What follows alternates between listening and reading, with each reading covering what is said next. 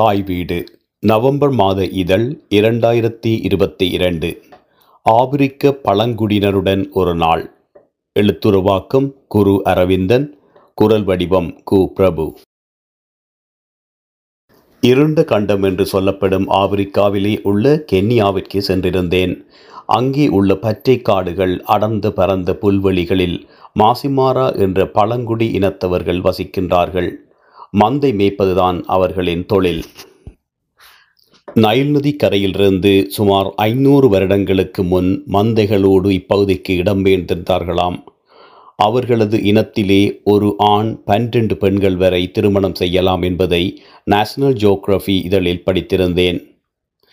எனவே சிங்கம் சிறுத்தை லெப்பர்ட் போன்ற கொடிய மிருகங்களுக்கு மத்தியில் மந்தைகளோடு கடினமான வாழ்க்கை வாழும் அவர்களின் கிராமத்திற்கு சென்று அவர்களோடு உரையாடி அவர்களை பற்றி அறிந்து கொள்ள விரும்பினேன்.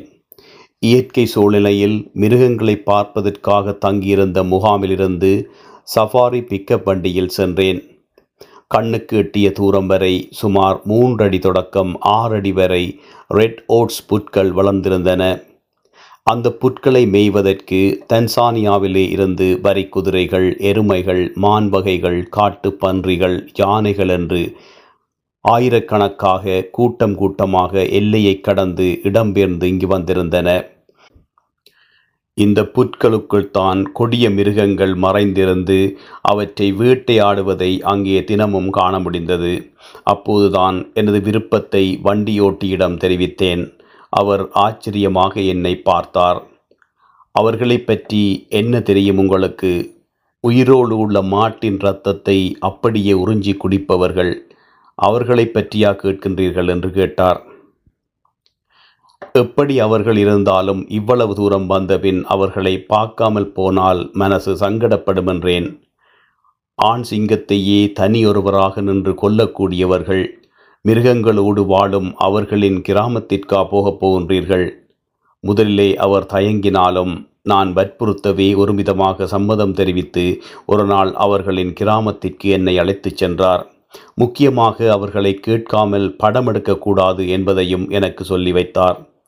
கிராமத்து எல்லையில் வண்டியை நிறுத்திவிட்டு காத்திருந்தோம். எனக்கு ஒரே பதட்டமாக இருந்தது. சற்று நேரத்தில் சிகப்பு நிறத்திலே சாரமணிந்து சிகப்பு துண்டால் உடலை மூடி மணிமாலைகள் அணிந்த உயரமான ஒருவர் சுமார் முப்பது வயதிருக்கும் எங்களை நோக்கி வந்தார். அவருக்கு பின்னால் இதேபோல உடையணிந்து வந்த இருவர் எதற்கும் தயாராக சற்று தூரத்திலே நின்று கொண்டார்கள். அவர்களின் இடுப்பிலே குறும்பால் தொங்கிக் கொண்டிருந்தது. கையிலே ஈட்டி வைத்திருந்தார்கள். சிங்கத்தையே கொல்லும் ஈட்டி எங்களை கண்டதும் ஜோபோ என்று சொல்லி குனிந்து வணங்கி தன்னை கிராமத் தலைவன் என்று அவர் அறிமுகம் செய்தார்.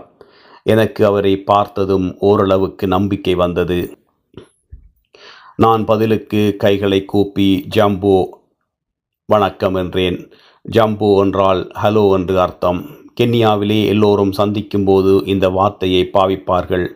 கனடாவிலே இருந்து வருவதாக என்னை அறிமுகப்படுத்தினேன். கனடிய நண்பனை சந்திப்பதில் மகிழ்ச்சி என்று கைகொறுக்கினார் அறிமுகத்தை தொடர்ந்து அவரிடம் சில கேள்விகளை கேட்டேன். உங்களுடைய பெயர் என்ன? எனது பெயர் எரிக் எனக்கு எங்களுடைய மாசாய் மொழி கென்யாவின் சாம்ப்ரு மொழி தெரியும் மற்றும் ஆங்கிலத்தில் கதைக்கவும் முடியும். ஆங்கிலம் எங்கே கற்றீர்கள்? இங்கே கனடிய அமெரிக்க உதவியுடன் எங்களுக்காக ஒரு பாடசாலை தொடங்கினார்கள். அதில் கற்றுக்கொண்டேன். அந்த வகையில் கனேடியர்களுக்கு நன்றி கடன் பட்டிருக்கின்றேன். கிராம தலைவர் என்றால் வயது முதிர்ந்தவராக இருப்பார் என்றல்லவா நினைத்தேன்.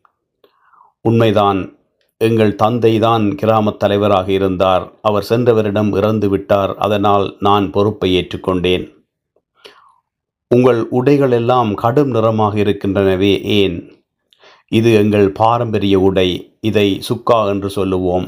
மிருகங்களோடு வாழ்வதால் இப்படியான நிறங்களை கண்டால் அநேகமாக காட்டு மிருகங்கள் பயத்தில் கிட்ட வர மாட்டாது. இந்த மாசிமாரா கிராமத்தில் எத்தனை வீடுகள் இருக்கின்றன? எங்கள் கிராமத்தில் மொத்தமாக நாற்பத்தி ஏழு வீடுகள் இருக்கின்றன. இங்கே எத்தனை பேர் வசிக்கின்றீர்கள்? குழந்தைகள் உட்பட இருநூற்றி அறுபத்தி ஒன்பது பேர் இருக்கின்றார்கள். உங்கள் கிராமத்தை நான் பார்க்கலாமா? தாராளமாக வாருங்கள். என்று எல்லை வேலியிலே காவலிருந்தவரிடம் ஏதோ சொல்லிவிட்டு வாசலை கடந்து உள்ளே அழைத்துச் சென்றார். நடுவிலே நீண்ட பெரிய முற்றம் அதை சுற்றிவர நீள் சுதரமான மண் வீடுகள் இருந்தன. வீடுகளை சுற்றி தடிகளாலும் குச்சிகளாலும் அமைக்கப்பட்ட நீண்ட வேலி இருந்தது. சிங்கம் சிறுத்தை லெப்பேட் கழுதைப்புலி காட்டு நாய்கள் நரிகள் போன்ற கொடிய மிருகங்களிடமிருந்து தங்களையும் மந்தைகளையும் பாதுகாப்பதற்காக அந்த வேலி இருப்பதாக சொன்னார். எங்களை வரவேற்க முதலில் பெண்களும் அதன்பின் ஆண்களுமாக கூட்டமாக வந்து நடனமாடி வரவேற்றார்கள். நடன முடிவிலே ஒவ்வொரு பெண்களாக அருகே வந்து எங்கள் வலது கையிலே தட்டி தங்கள் மொழியிலே வெல்கம் சொல்லிச் சென்றார்கள். நடனம் ஆடும்போது ஆண்கள் துள்ளி துள்ளி ஆடுகின்றார்களே ஏன்? எவ்வளவு உயரத்துக்கு துள்ளுகின்றார்களோ அவ்வளவு ஆரோக்கியமானவர்கள் என்று நாங்கள் நம்புவதால் இளம் பெண்களால் அதிகம் கவரப்படுவார்கள். இங்கே திருமணங்கள் எப்படி நடக்கின்றன? திருமணத்தை எங்கள் மொழியில் எங்கியாமா என்று சொல்லுவோம். பெண்ணின் பெற்றோர் மணமகனை தெரிவு செய்வார்கள். அவர்களுக்கு அன்பளிப்பாக சில மந்தைகளை கொடுப்பார்கள். சில ஆண்களுக்கு நாலைந்து மனைவிகளும் இருக்கின்றார்கள். உங்கள் சமூகத்தில் மணப்பெண் தானாகவே வீடு கட்ட வேண்டும் என்று சொல்லுகின்றார்களே அது உண்மையா? ஆமாம் திருமணமானதும் தனி குடித்தனம் போவதற்கு பெண் தானே வீடு ஒன்றை கட்டி திருமணத்திற்கு தயாராக இருப்பார். இங்கே இருக்கும் இது போன்ற வீடுகளா? ஆமாம் வீடு கட்ட மண் மாட்டுச்சாணி யானைச்சாணி சாம்பல் புல் தடிகள் குச்சிகள் போன்றவற்றை பாவிப்பார்கள். ஏன் சுவர்களில் ஜன்னல் இல்லை? சிறிய துவாரம் மட்டும் இருக்கின்றது. அதுவா கொடிய மிருகங்களிடமிருந்து பாதுகாக்க சிறிய துவாரம் மட்டும் வைத்திருக்கின்றோம். இரவிலே சத்தம் கேட்டால் அந்த துவாரத்திற்குள்ளால் பார்த்துவிட்டுத்தான் பாதுகாப்பாக இருந்தால் மட்டும் வெளியே வருவோம். உங்கள் வீட்டுக்குள்ளே சென்று பார்க்கலாமா? நீங்கள் எங்களை தேடி வந்த விருந்தாளிகள் வாருங்கள் உள்ளே என்று கதவை திறந்து உள்ளே அழைத்தார். குனிந்து செல்ல வேண்டியிருந்தது. உள்ளே காலடி வைத்ததும் கண்ணை கட்டிவிட்டது போல இருந்தது. ஒரே கும்மிருட்டு செல்போனிலே உள்ள வெளிச்சத்தை போட்டு பார்த்தேன். என்ன ஒரே இருட்டாக இருக்கின்றதே? எங்களுக்கு பழகி போச்சு. இது படுக்கை அறை இது சமையல் செய்யும் இடம்.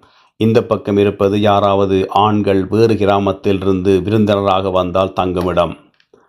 சற்று நேரத்தால் கண்கள் இருட்டுக்கு பழகிக்கொண்டன. இலங்கையிலே கிராம பக்கங்களில் சாணியால் மெழுகிய மண் வீட்டு தரை போல இருந்தது. ஒரு வீட்டிலே பிள்ளைகள் உட்பட சராசரி ஐந்து ஆறு பேராவது இருக்கின்றார்கள். வெளியே வந்ததும் அவரிடம் கேட்டேன் எப்படி அடுப்பு மூட்டுகின்றீர்கள்? இங்கே உள்ள இரண்டு வகையான மரங்களிலிருந்து குச்சிகளை எடுத்து காய வைக்கின்றோம்.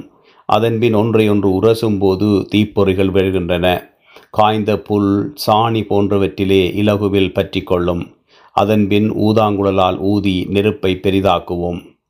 அருகே நின்ற இருவரிடம் அவர் தனது மொழியில் ஏதோ சொல்ல. அவர்கள் இரண்டு குச்சிகளை கொண்டு வந்து காய்ந்த சாணியும் காய்ந்த புல்லையும் வைத்து நெருப்பு மூட்டி காட்டினார்கள். ஊரிலே மோர் கடைவதை பார்த்திருப்பீர்கள்.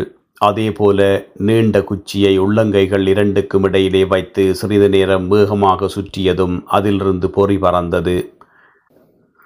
வரலாற்றில் படித்த ஆதிகால மக்கள் கற்களை உரசி நெருப்பு மூட்டியது போல மாசிமாரா கிராமத்தில் குச்சிகளை கொண்டு நெருப்பு மூட்டுவதை நேரே பார்த்ததில் ஆச்சரியமாக இருந்தது ஏன் எங்கே பார்த்தாலும் முற்றத்தில் சாணியாக இருக்கின்றது? மந்தைகளின் பாதுகாப்பிற்காக அவற்றை இரவில் இங்கேதான் படுக்க வைக்கின்றோம். காலையிலே ஆண்கள் மேய்ச்சலுக்கு கொண்டு போய் விடுவார்கள்.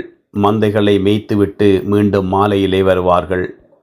இந்த மந்தைகளை மிருகங்கள் தாக்குவதுண்டா? ஆம் எவ்வளவு பாதுகாப்பாக வேலிகளை போட்டாலும் அதையெல்லாம் கடந்து உள்ளே வந்து இழுத்துச் சென்றுவிடும். இங்குள்ள சிங்கங்களுக்கு உங்களை கண்டால் பயம் என்று சொல்கிறார்களே அது உண்மையா?